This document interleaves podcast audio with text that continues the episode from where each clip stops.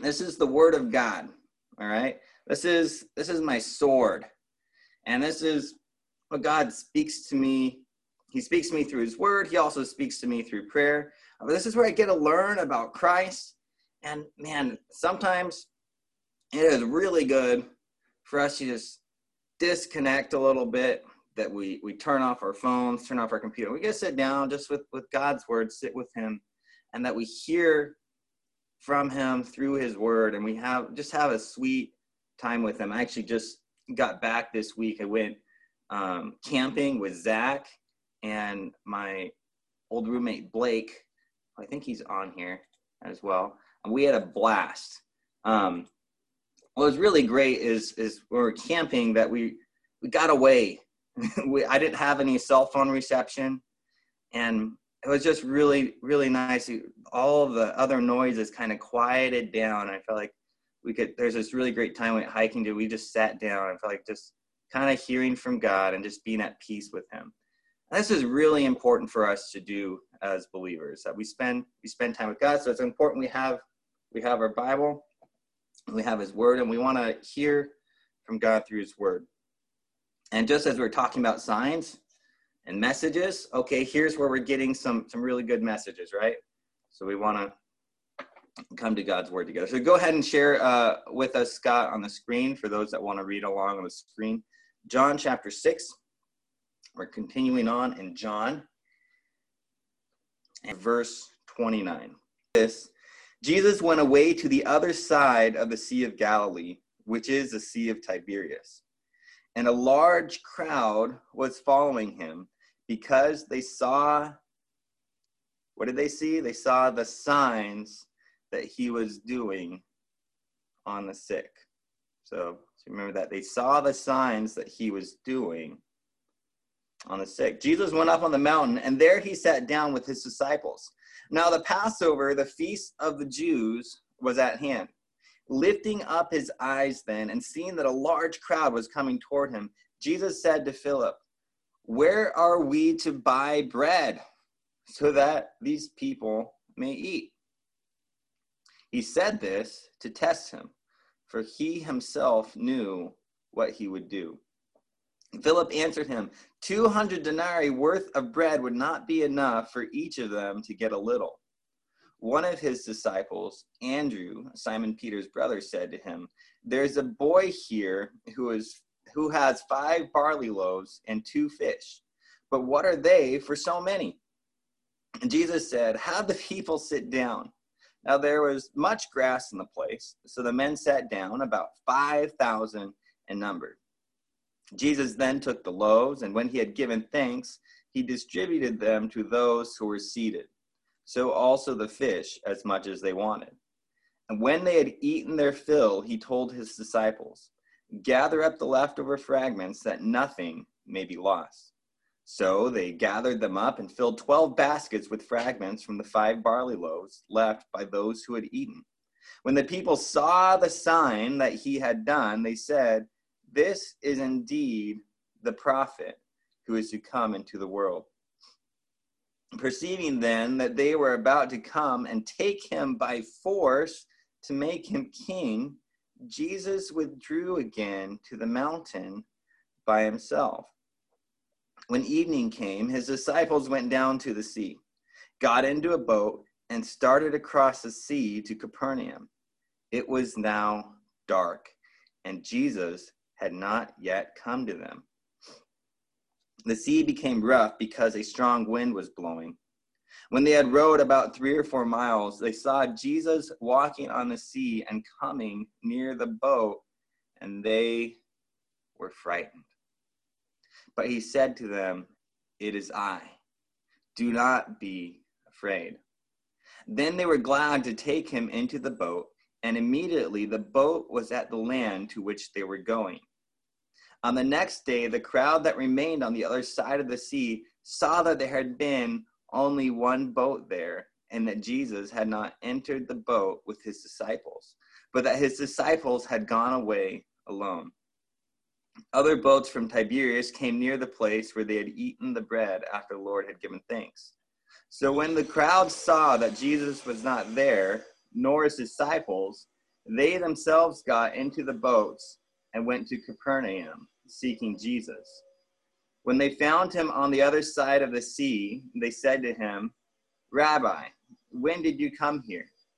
Jesus answered them, Truly, truly, I say to you, you are seeking me not because you saw signs, but because you ate your fill of the loaves. Do not work for the food that perishes, but for the food that endures to eternal life, which the Son of Man will give to you. For on him God the Father has set his seal. Then they said to him, What must we do to be doing the works of God? Jesus answered them, This is the work of God, that you believe in him whom he has sent today. And, and so we just come to him and we say, Lord, Lord God, um, we love you. It says we sang today, Lord, we love you, Lord, today. God, you are so good to us. I pray that you would speak to us during this time, Lord, that we would hear your message. Um, and, and I ask that those here that you would you would pray as well with me that we would hear from the, the Holy Spirit, that we invite him to speak to us through his word, that he would use me, that, I, that he would speak through me, and that anything that is not of him, that we would not remember, that we would hear that, that with discernment, what is God saying to us? Lord, we are utterly dependent on you. We need you, God. Lord, and we ask that you would just uh, love on us, speak to us. We thank you. In Jesus' name, amen. So, getting to our. Uh, what we had started with this idea of signs. And we saw signs mentioned about two, three times in here, right? We start off that the crowds were following him because they saw what? They saw the signs that he was doing on the sick. And then and then we see that when he is performing this miracle of, of turning just a few loaves of bread and fish into enough food for thousands of people, it was also a sign. Verse 14 says, When the people saw the sign that he had done, they said, This is indeed the prophet who has come into the world.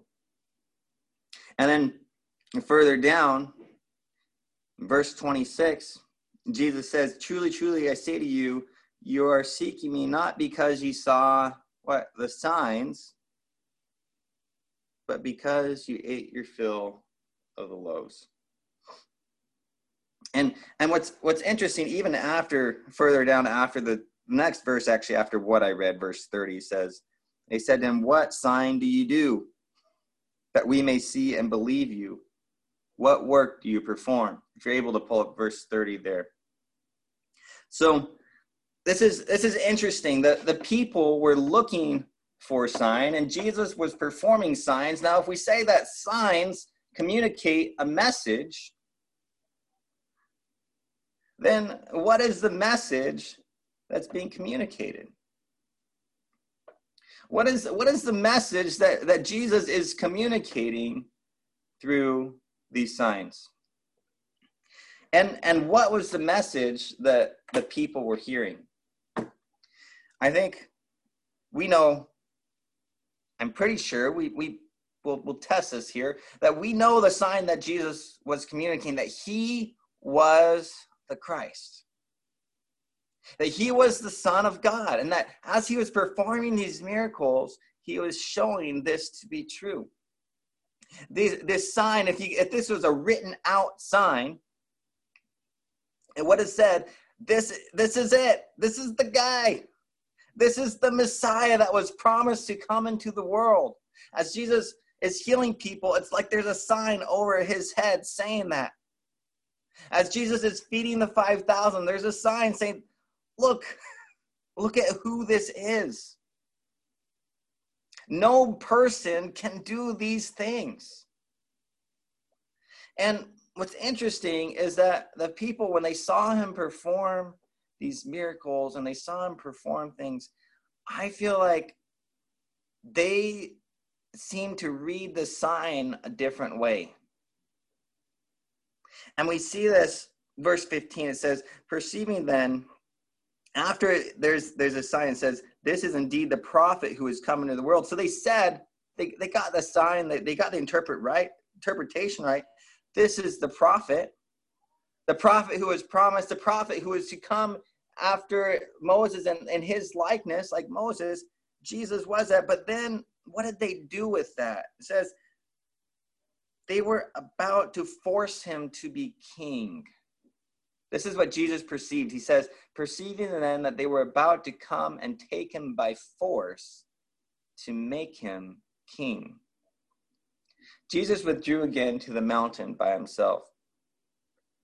So it's like Jesus is communicating one thing, and they're even getting it. They're getting the, the right answer that this is the Messiah, this is the promised prophet who has come like Moses. But then their action is a little bit different than what's being communicated. They, they do something totally different. See, Jesus draws this out later on. Verse 26, he says, Truly, truly, I say to you, you are seeking me not because you saw signs, but because you ate your fill of the loaves. You see, they saw that Jesus was this powerful miracle worker. And they said, He's a bread machine. I want, I want to always have my fill of bread. And right there, they missed the point. They missed the point. And I said, not only he's, he's a bread machine, but man, I want to make that bread machine king so that he can give me bread whenever I want. And they missed the point. They missed the point. And I look at us, how often do we do the same thing? That we, we get who Jesus is, we say, okay, he is, he's the Christ, he's the Son of the living God. But then somehow we look to the gifts that the giver might be able to give us more than the giver of the gifts. We look to the gifts that the giver might be able to give us more than the giver of the gifts. And, and we, we start thinking that God is, is simply a means to an end. and that Jesus is a means to an end. That I can, if I believe in Jesus, I'm going to get all the things I ever wanted. Instead of realizing that Jesus is the end in itself. And I'm going to start drawing this out a little bit, how this, this comes out in our lives. And that we, we have we have all these desires in us we have all these emotions in us. And we get so caught up on what we think the answer is going to be. What's going to make me feel better? In this case, these people were hungry. How do I how do I know they were hungry? Well, one they were out in the middle of nowhere without anything to eat and Jesus fed them, but that was so significant to their lives. And that when Jesus says they is because they ate their fill of the loaves. I'm guessing these folks probably were hungry more often than they would have liked to be. This was a pressing need in their life, just getting their daily bread.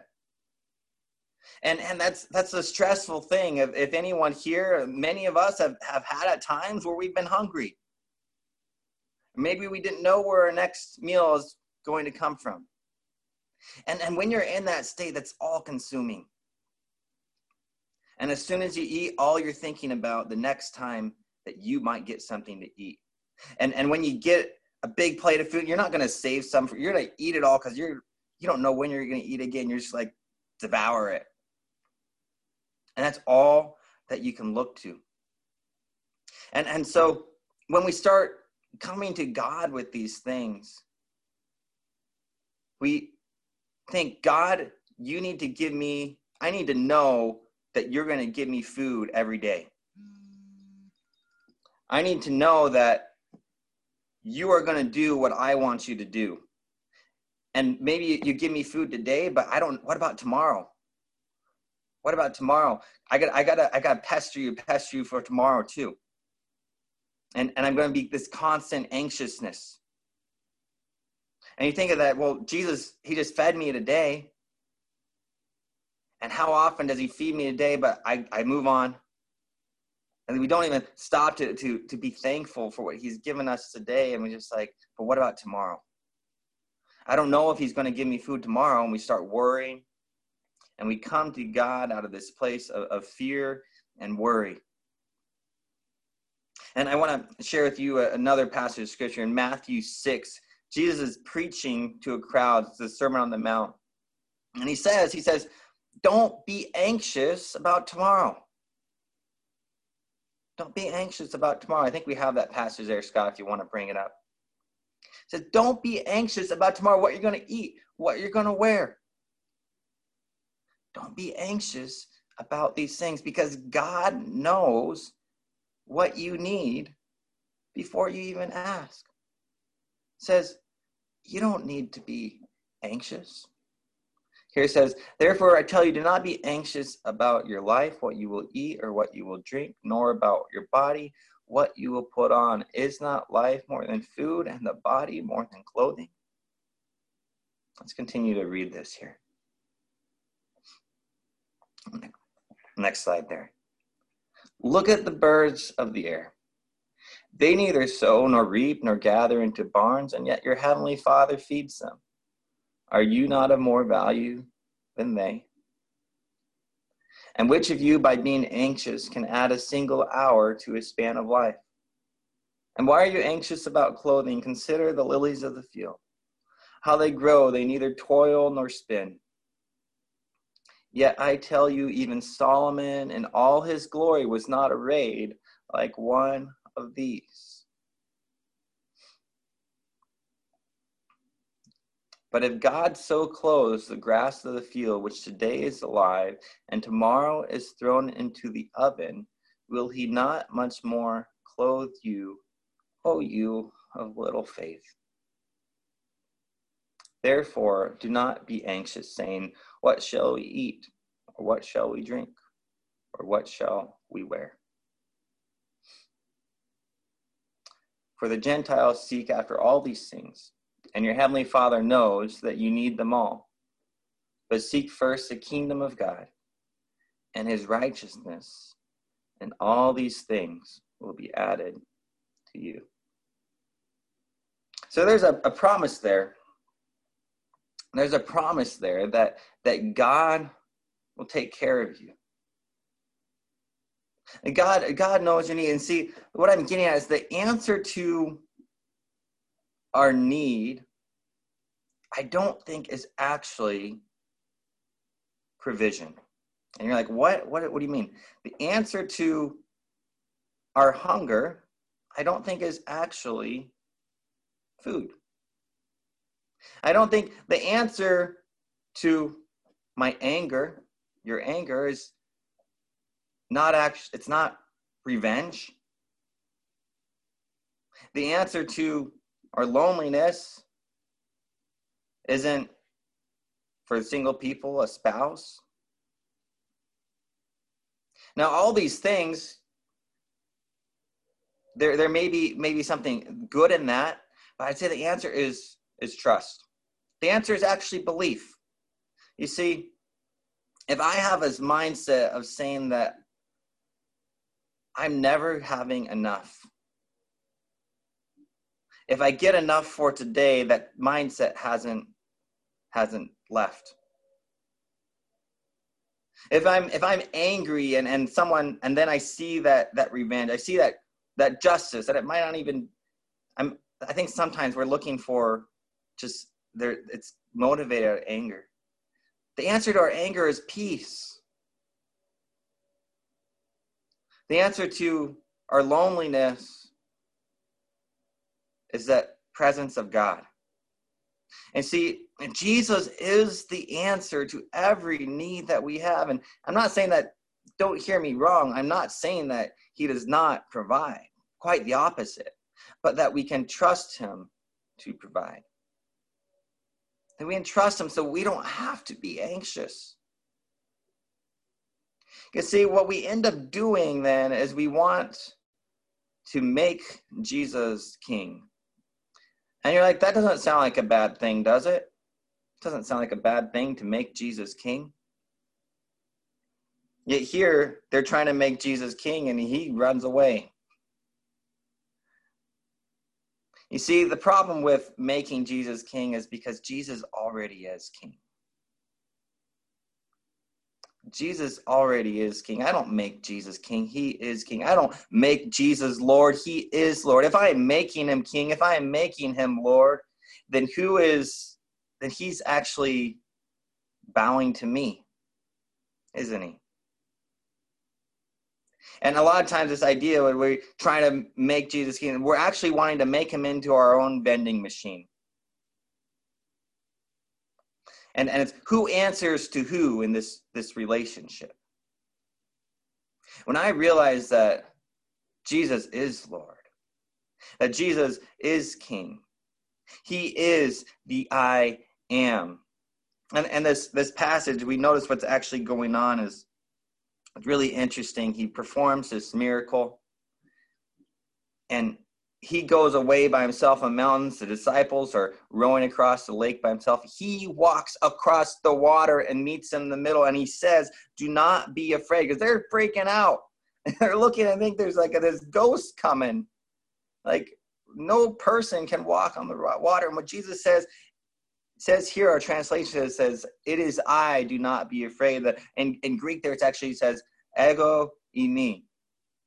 which is echoing back to the Old Testament, the name of God Himself, that He is the I am. And what it is saying is, I am. Do not be afraid. I am the I am. Do not be afraid. We don't need to be anxious we don't need to be afraid of tomorrow because we have the I am with us. We don't need to start looking for all the things that we think are going to take care of our needs because we have Jesus with us. And we can rest. Receive that rest that He so wants to give us. If we come down to the end of the passage here, verse 26 to 29. It says, Truly, truly, I say to you, you are seeking me not because you saw signs, but because you ate your fill of the loaves. And he says, Do not work for the food that perishes, but for the food that endures to eternal life which the Son of Man will give to you. For on him God the Father has set his seal. Then they said to him, What must we do to be doing the works of God? Jesus answered them, This is the work of God, that you believe in him whom he has sent. This is the work of God, that you believe in him whom he has sent. Now, why are, why are they asking for this work, first of all?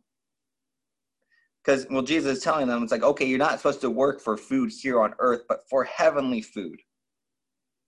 This, this heavenly bread, which the Son of Man will give you. Says that's what you want to work for. Like, okay, I think I'm kind of getting this. What do I? What kind of? What's the work?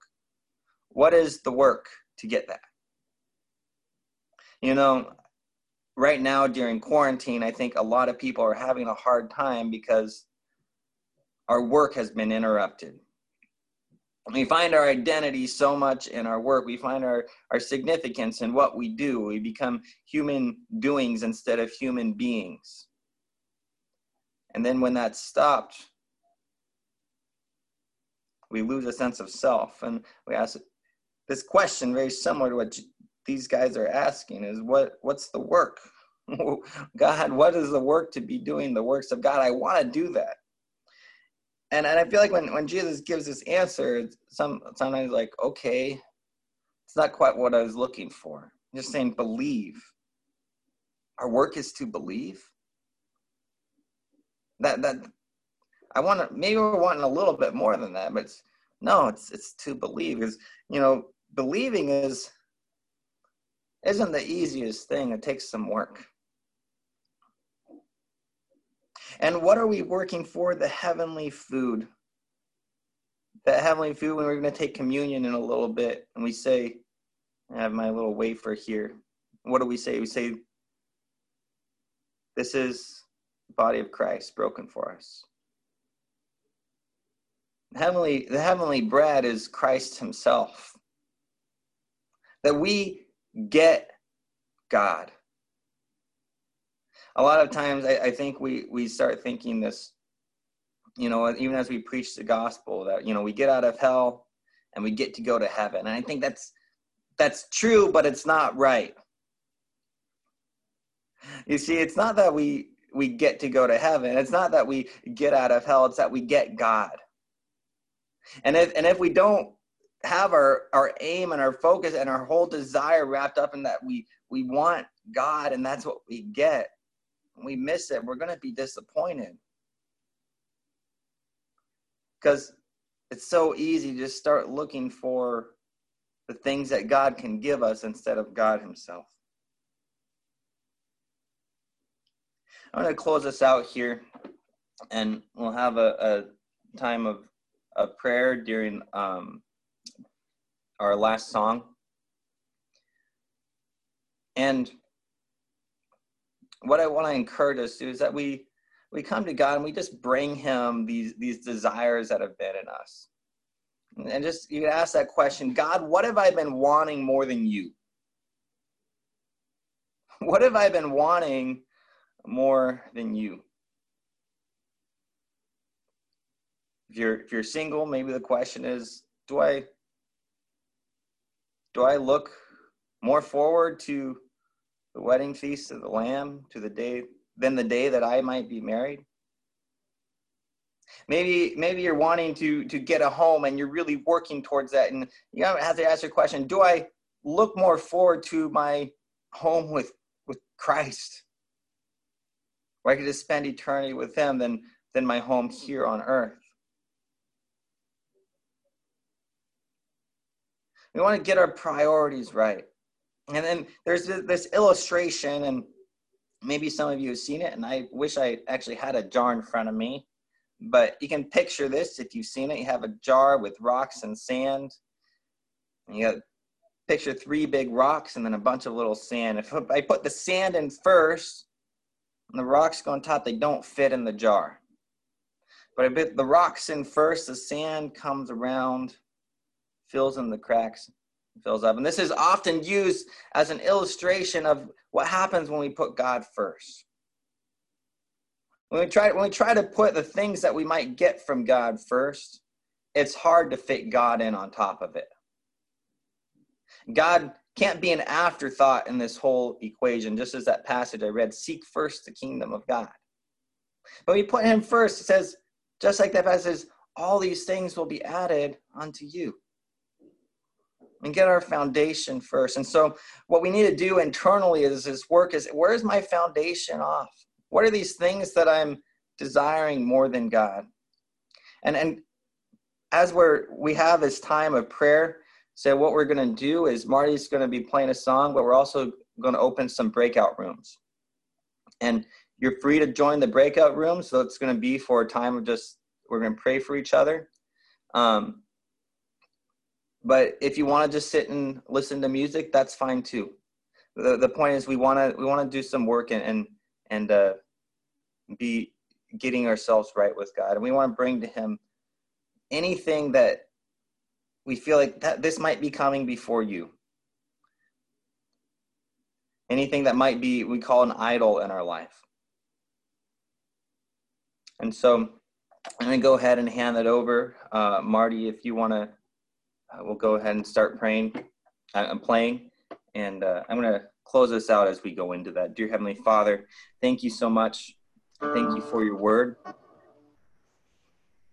I ask that you would be doing that work in our hearts, that you speak to us, Lord, not not out of some pressure uh, from from others or even from me, Lord, but from you, Lord, that you show us. Is, is there anything in our hearts that we need to hand over to you?